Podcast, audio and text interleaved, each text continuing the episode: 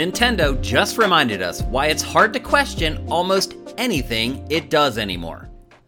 Good morning. Good Thursday morning to you. I'm Shane Satterfield from Sifted, and this is Good Morning Gaming for February 10th, 2022. It comes bright and early every weekday to our patrons who pledge at patreon.com slash sifted, and it's delayed a couple days for everyone else.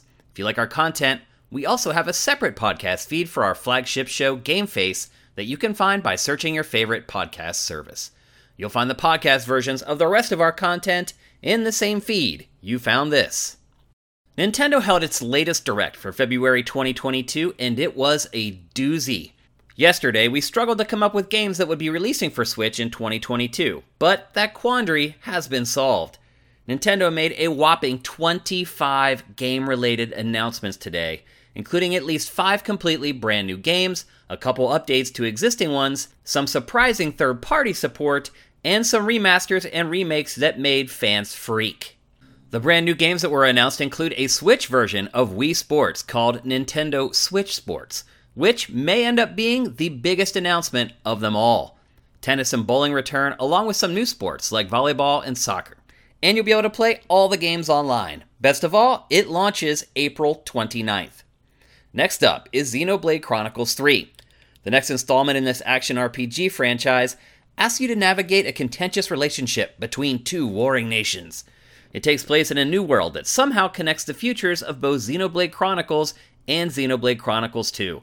Those are Nintendo's words, not ours. It launches in September 2022, and the sexualization found in previous entries has definitely been toned down. It's been 15 years since the Mario Strikers soccer game for GameCube, and the franchise is being revived as Mario Strikers Battle League. This 5 on 5 arcade soccer game allows up to 20 players to join online tournaments, and there's local support for up to 8. It's coming June 10th.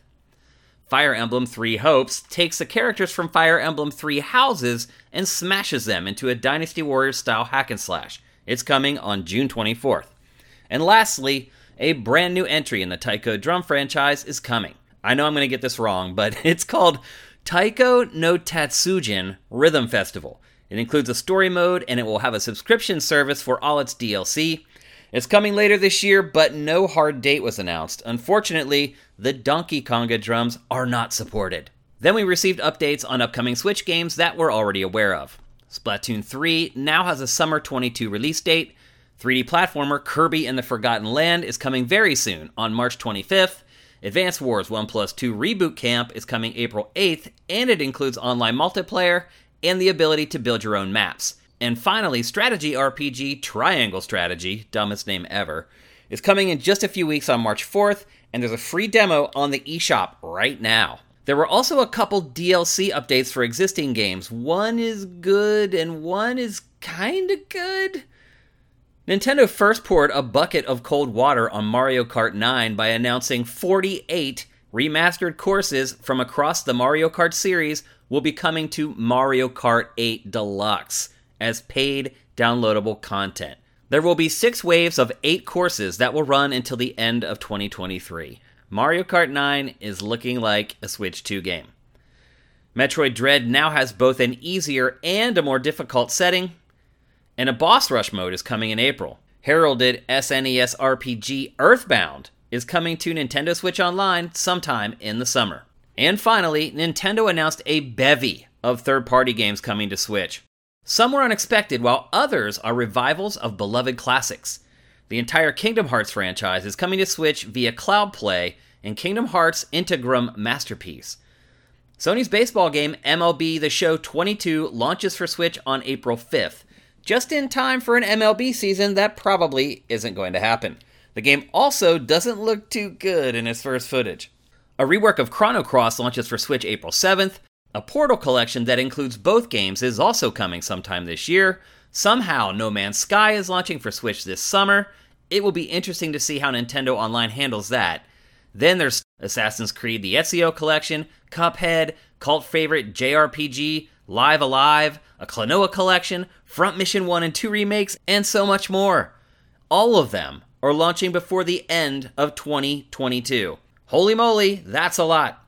Now, there were no updates on Bayonetta 3 or the sequel to Breath of the Wild. That's a little disappointing, but otherwise, this Nintendo Direct was meaty and fulfilling. We'll talk about all the big announcements on next week's Game Face, where I'll provide a lot more commentary. But just the sheer amount of games announced for 2022 was like an E3 press conference. It just seems like every time we start to question what Nintendo is doing with Switch software, it slaps us upside the face with the backhand of reality.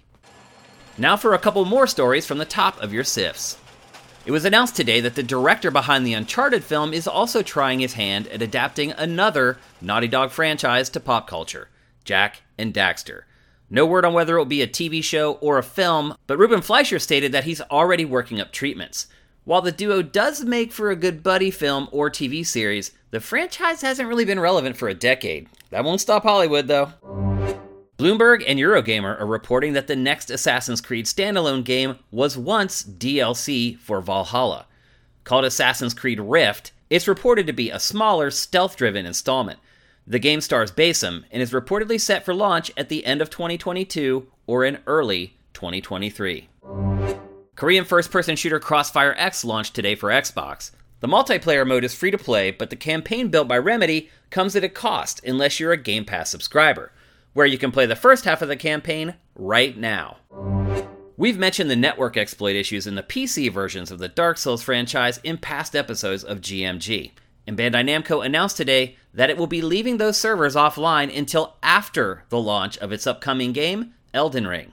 The publisher wants to make sure the launch goes smooth before fixing issues with its older releases.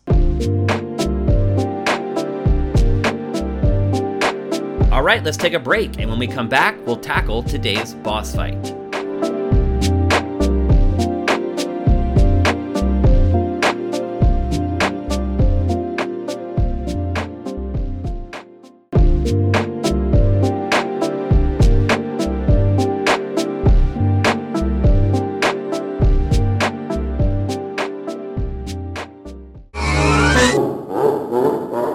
Welcome to today's boss fight, where I tackle random topics that may or may not be related to video games.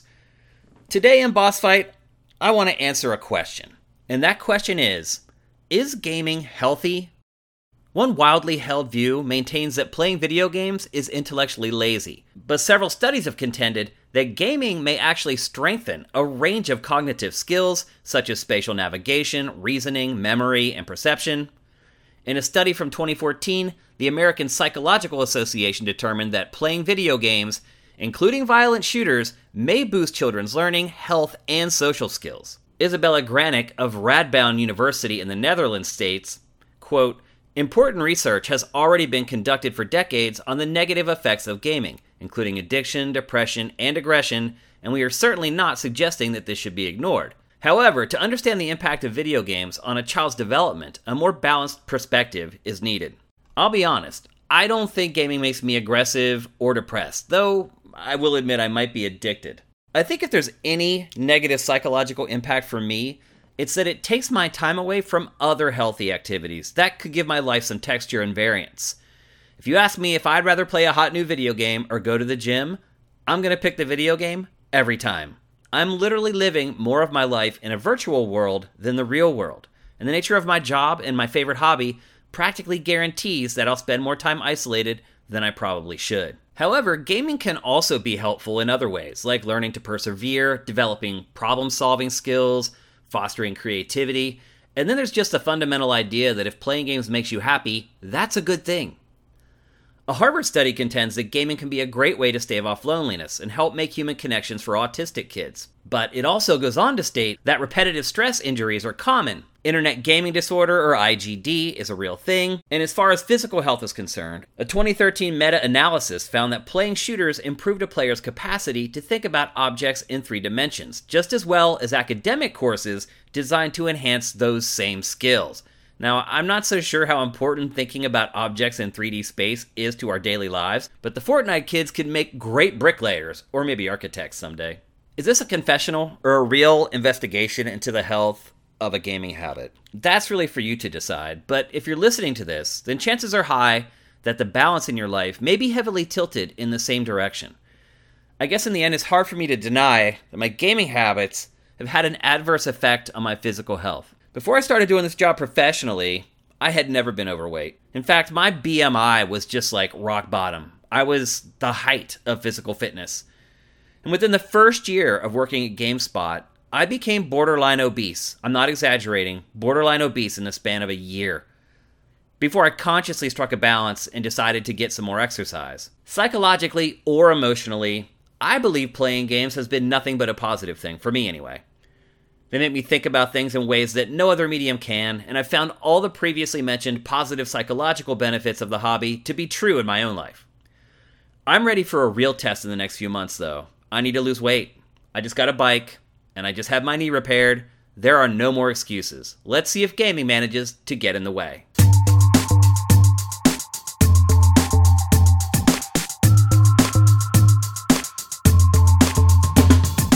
Thanks for listening to Good Morning Gaming. I appreciate every single one of you who listens to GMG. I'm Shane Satterfield, and you can do what the cool kids do and follow me on Twitter at Dinfire. And while you're there, follow Sifted at Sifted Games. We'll be back tomorrow with another episode, but until then, make sure you seize today, because there will never be another.